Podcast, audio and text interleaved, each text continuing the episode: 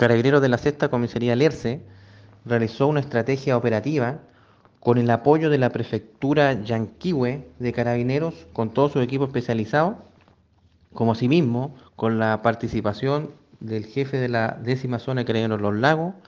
general Carlos López González, quien encabezó con la delegada presidencial una ronda de impacto en el sector de la Sexta Comisaría Carabineros Valerce,